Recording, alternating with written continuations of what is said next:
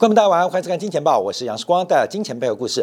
好，昨天啊，因为这个美联储的利率决策会议，加上财政部的美国财政部的这个债务发行的一个呃预告，再加上美国昨天很多经济数据同时公布啊，所以昨天啊，这个《金钱报》包括我们订阅版的金铁杆的节目当中啊，做了一个多小时节目，而且非常非常的这个赶啊。那今天我们就可以重新回来检视昨天节目的内容，好好跟大家聊一下美联储利率决策。背后深刻的含义，那把这个财政的规划，还有货币单位当局的一个方向啊，再做一个整合的说明，可能大家更了解目前美国政府即将要去的方向。好，第一个观察啊，就是昨天啊，也同时公布了美联储最新的资产。负债表的规模，呃，央行的负债就是我们的资产啊，就商业银行的资产啊，所以它是一个对应关系。所以央行资产端跟负债端的下滑或结构的改变，会直接影响到商业银行的负债端、资产端的变化跟结构。那我们等一下分析结构，我们先看一下总量，因为这个十一月份的第一周，十一月份的第一周，那美联储的缩表继续。加速在赶作业，当周就减少了四百一十二亿美金。好，大家可以从这张图表做观察啊。除了三月份，今年三月份，系股银行的这个挤兑危机啊，当时美联储紧急做了相当多的这个临时性的流动性安排，使得今年的三月四月份，美联储并没有做按表紧缩的动作，因为美联储目前计划是每个月缩减六百亿美金。国债的资产，同时缩减三百五十亿 MBS 抵押贷款证券化商品的资产。那今年三月跟四月，因为系股银行挤兑，所以当时的紧急流动性安排，我们没有见到美联储按表超课。可是也因为如此啊，所以我们看到，在整个美联储从今年五月份开始以来，基本上都是超进度。在补交作业。假如我们把这个从去年六月份宣布 QT 量化紧缩以来，去年六月、八月每个月是要缩减四百七十五亿的资产规模。从去年九月开始，每个月要缩减九百五十亿美元规模。假如统计到十月份来做估计啊，统计到十月份估计，美联储应该按表的话是减少一兆四千七百二十五亿的资产。这是原来的表定计划，原来表定计划到目前为止啊，那实际执行的是一点一兆美金，是一点一兆美金，所以中间啊这个差距大概将近啊三千多亿啊三千多亿，也就是按照美联储去年的 QT 进度，目前计划的执行率可能还不到八成，有加速。赶作业的味道，加速赶作业味道，所以我们看到从五月份的大幅紧缩，到八月份，到九月份，到十月份，尤其过去三个月以来啊，美联储的紧缩、量化紧缩的动作都超过原先九百五十亿的每个月安排。那提到了。主要是在赶进度，尤其是要应对今年三月份、四月份的临时性的突发危机啊，所以美联储现在在积极赶作业。可大家注意到，一个是规模，就是存量的目标，等一下讨论；另外一个是九百五十亿美元的 QT 速度，本来是有按照美国市场的流动性。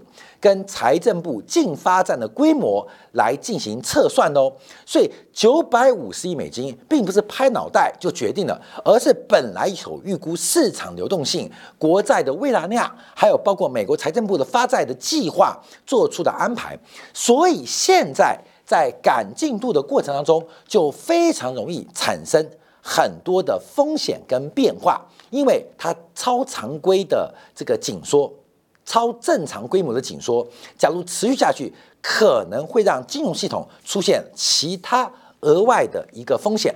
好，另外我们看总规模啊，因为最高的时候是在去年四月十三号，美联储的资产负债表是一度来到八兆九千六百五十亿美金，现在啊来到了七兆八千六百亿美金，总共减了一点一兆的规模，总共减了大概一点一兆规模。那到底会减到哪边？那？一般观察是把 overnight RRP 啊降到为零，可能为初步的目标，降到为零初目标。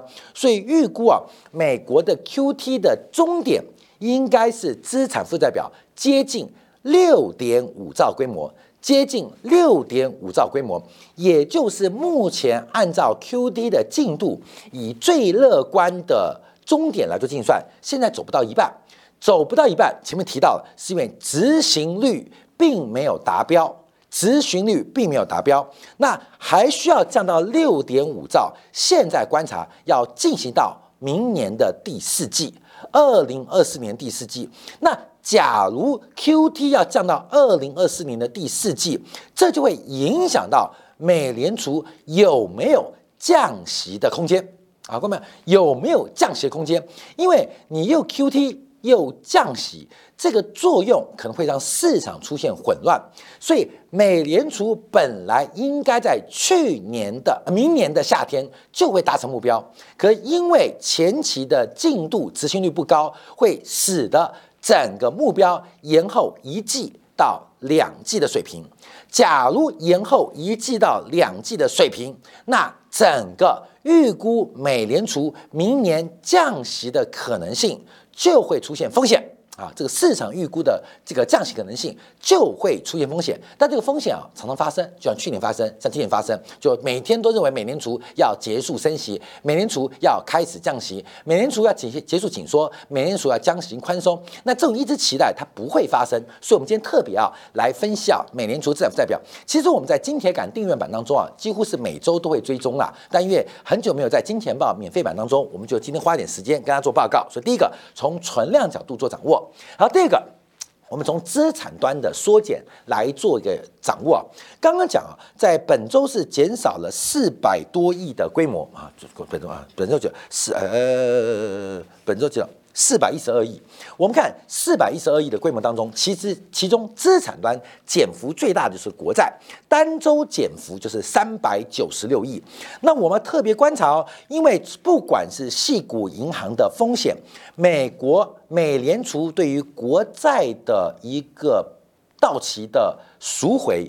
一支是按表超课，就是每个月六百亿的水准，所以在昨天还在前天呢，这个财政部的发债规划当中特别有提到 SOMA 账户啊，就是美联储的赎回进度，因为美联储的赎回进度会影响债券净供给的数量。假如美联储加速赎回，那使得整个美国财政部的供给。就相对变少，净供给相对变少，所以目前观察美国国债啊，美联储抛售动作，那现在这个抛售动作到底会降到多低？可能并不是从资产端做决定，而是要看负债端掌握。所以从负债端驱动资产端的增长，从资产端的购买来使得负债端的扩大。我们要观察负债端。好，负债端先看到一个最大的真相，就是。资产负债表是对等的，主要是银行存款准备金不仅没有减少，反而增加。记住哦，因为资产负债表减了四百一十二亿，资产端减四百一十二亿，负债端也会减四百一十二亿，所以负债端出现的一个真相，就是银行准备金。暴增了五百零六亿美金。好，各位注意哦，等一下，因为它所有负债加端加起来会减少四百一十二四百一十二亿美金，所以有单项增加五百零六亿美金。等一下就会有个大幅的项目出现了暴减啊！等下做说明。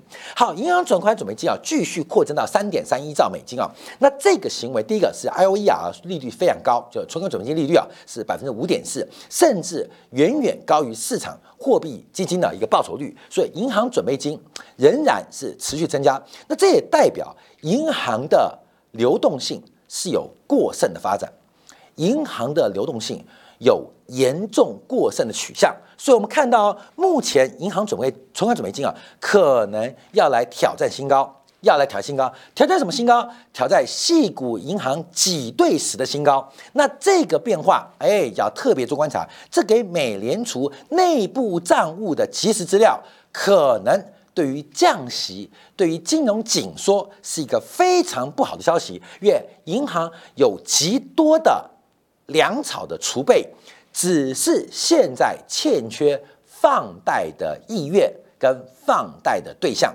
所以不存在资金荒的问题。银行的过剩流动性越来越多，只是没有放贷的意愿跟放贷的产品或放贷对象，而这个对于通胀来讲，对于经济扩张来讲，对于市场投机来讲，它就是一个超级的火药库之一啊，火药库之一。所以我们特别做观察哦，这个对于很多人期待美联储会降息啊，美联储需要降息吗？银行钱好多好多，现在不缺流动性，所以倒过来讲，美联储有更大的这个推力，就是加快进行 QT 的发展。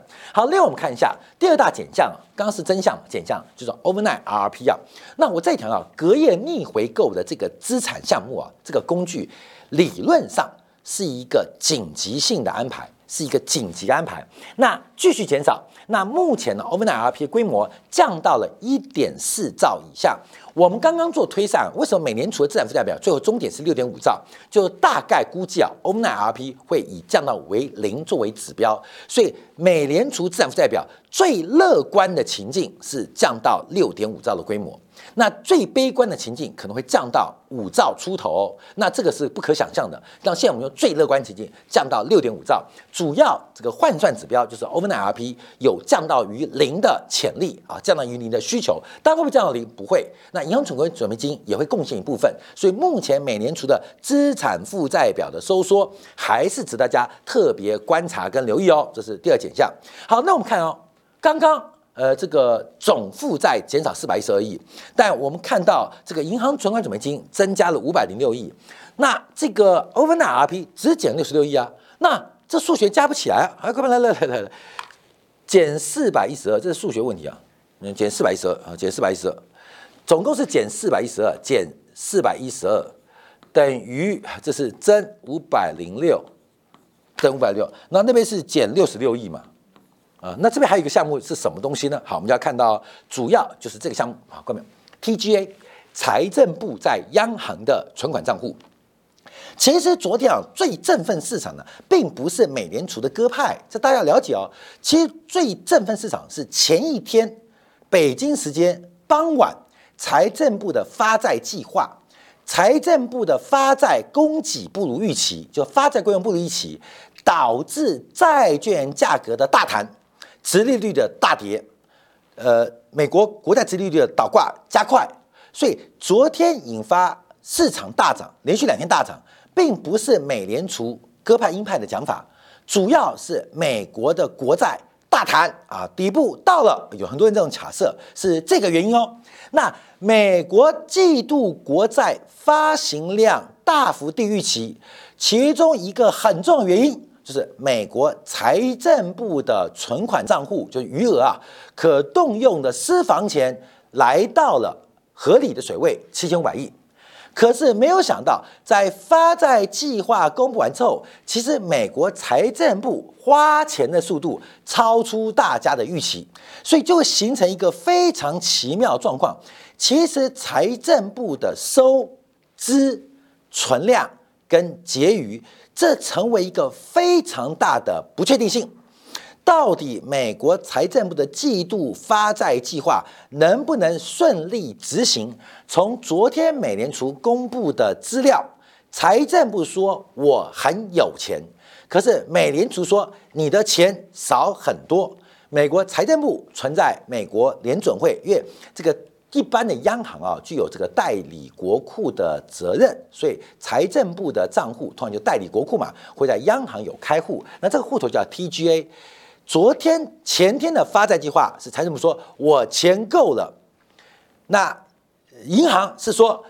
你够了，可是你现在花太快啊！这是目前昨天的数据，所以我们特别观察这所有的数据跟计划当中，都出现了极大的变化跟变数，跟我们过去二小时所解读、所看到的新闻内涵出现了极快速的变化。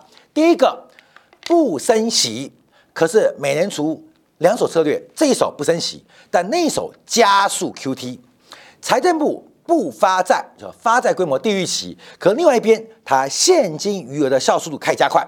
好，看到没有？所以我们看到好的一面，但两手策略的另外一只手并没有看到啊，并没有看到。所以这个到底下什么样的黑手？在暗部做什么动作，大家要特别做观察。好，那这个数据啊，我们就要往下做关注，但了解到事实真相。第一个，我们看到这个大型的这个对冲基金啊，这个 Miller 啊，Miller 蛮有名，常常发言啊，在昨天纽约啊，啊不对不不，上礼拜啊，在纽约的这个呃投资大会当中，他提到他公开指责美国财政部耶伦失责，什么意思呢？就在疫情之间。当时美联储不是进行了多次的量化宽松，把利率降到零吗？可是，可是，可是，耶伦没有利用那一次的机会，大量发行长天期的债券。好，我们讲再重讲一遍，就是在疫情当中，美联储透过货币的利率政策跟量化政策，把利率降到趋近于零。财政部理该理应应该。把利用这个环境大量发行债券，把长期的借贷成本锁定在零利率身上，有没有可能？有，为什么？因为我们看到美国的企业、美国家庭，密都提到，因为美国的家庭、美国的企业、美国的菜篮族都知道，要透过零利率把这个长期的借贷成本锁在这个千载难逢的机会之上啊，就是负利率的时候啊。对不对？美国做债务的很聪明哦。你们都说资产荒，你们都说负利率，我赶快健全，我把我的长期们锁定。可是你这个大妈耶伦，你竟然不知道，这是历史上最大的错误。好，关本这密勒的讲法哦，你觉得对不对？好，我们看对不对？来看一下，这是目前美国国债公布最新的数据啊。在过去这一年半的债当中，其实美国的政府的借贷成本正在出现非常大的飙升哦。从二零二零年。平均借贷成本一点七七，到二零二一年来到一点六零，到了二零二二年去年的时候来到二点零七，到最新九月份已来到二点九七，所以美国政府的借贷成本正在用一个非常恐怖的速度在提高。米勒讲的对不对？米勒讲的在这部分是对的啊，这部分对的，但我们马上就要打脸米勒。好，叶伦怎么做？讲法呢？快点，我们先看叶伦怎么讲啊？我们再讲说我们的观察。叶伦他完全不认同米勒鬼扯啊，鬼扯！那么多财经大个媒体，那么多财经大亨，你干嘛听米勒的呢？为什么不看金钱报呢？第一个，他的讲法自是有误，因为美国财政部的整个的九期、长期、中长天期债券发行占总量。就是拉长平均借钱的期限，其实是增加的。尤其在今年第二季，美国的债务到期的平均年限已经来到七四个月，就是六年哦。duration 来六年哦，这个数字基本上是可以讲是上个世纪末以来最长的水平。美国人、美国政府已经四十年来没把贷款借那么久了，就是我们早就做了。你灭了鬼扯啊，鬼扯！那你以为我是一般的大妈，或连一般大妈都不如？可是事实上，我们是有做的。那为什么不能急速拉升？基本上要跟市场做沟通。好，各位朋友，我们再提到，所以今天啊，在很多的卖方思维当中，也要特别小心。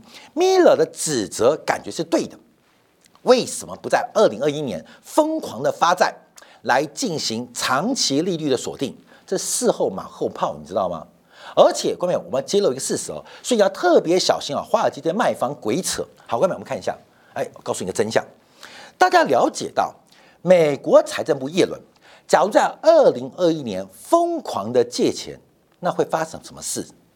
那刚刚耶伦就被打脸哦，美国的家庭跟美国的企业就没有机会享受到美联储低利率的环境。美联储丢一兆美金，假如财政部来跟你抢，那家庭跟企业就没有机会，没有额度来借接近于趋近于零的无风险利率。那么你懂意思了吗？所以财政部跟美联储他们在做什么双簧啊？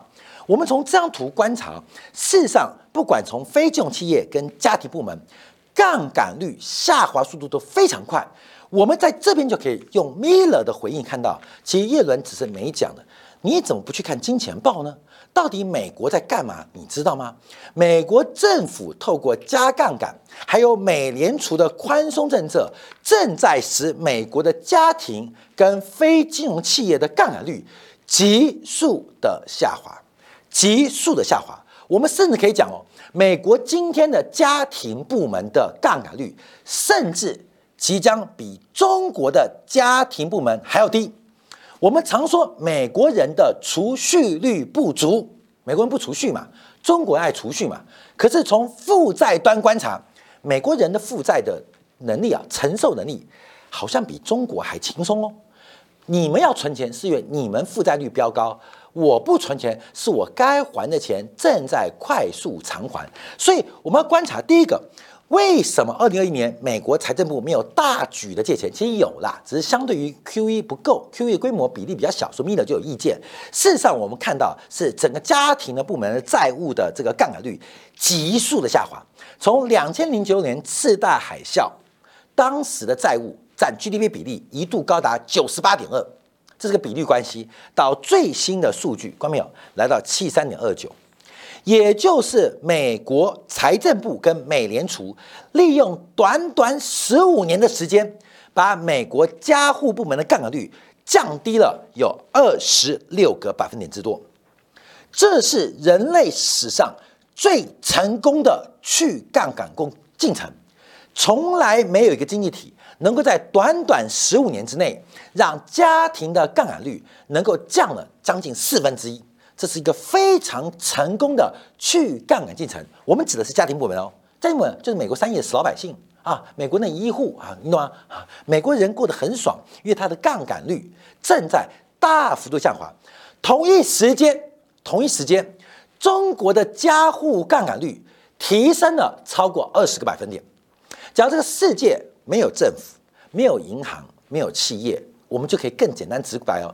美国的美国人把负债甩给中国的家庭啊，假假如我们把都去除掉，就美国人把负债的痛苦甩给中国的家庭，这是杠杆率。OK，那当然这个不能这样讲啊，因为这个呃，大陆今天国家安全会议说，呃，不能唱空、做空，甚至放空，呃。中国经济啊，掏空啊，掏空啊，所以这个我们就不多提了啊，不多提了。好，我们看到，因为违反国安法很恐怖哦，很恐怖。好，我们看一下这个家庭部门大幅减少，所以我们现在想想看，到底这十五年美国在干嘛？后面我们回头看，我们事前猪一样，但事后诸葛亮，不要事前猪一样，事后还是猪一样。美国这十五年到底做了什么事情，成功的化解家庭债务的负担？另外，非金融企业也相对的稳定。现在最后一个要去杠杆的是谁？是政府部门，是政部门。为什么？在一个升息周期当中，其实全杠杆率是不可能维持那么高。美国面对的即将是一个全面去杠杆过程，也就是杠杆率可能会未来从百分之两百六十五，有一天降到两百。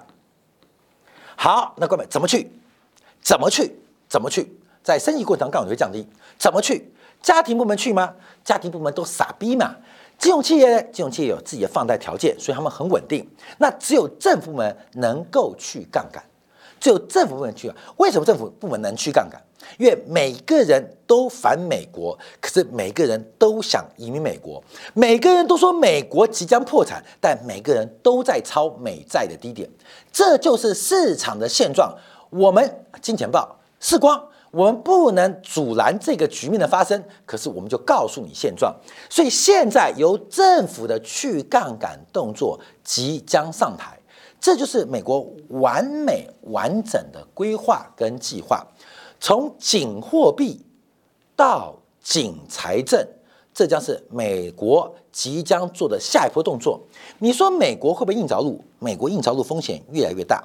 可是美国硬着陆的风险必将把硬着陆的风险跟成本转嫁到全球。最后，我们来给大家做补充一点啊，补充点。按照米勒逻辑，因为上一次上一次美国加户单位杠杆率走高的过程当中，你要看蓝色线哦。恰恰是美国政府部门杠杆率下滑的时候，政府的杠杆跟家庭杠杆绝对是对立的嘛？为什么？因为我们人生有两件事不可避免，一个叫死亡，一个就是要瞌睡哈，要缴税。所以政府的杠杆跟价杆做呼应。美国政府不管从增量杠杆还是存量杠杆，苦心竭力的在替美国家庭累积下一场金融战争的底线跟筹码，分享给所有的观众朋友。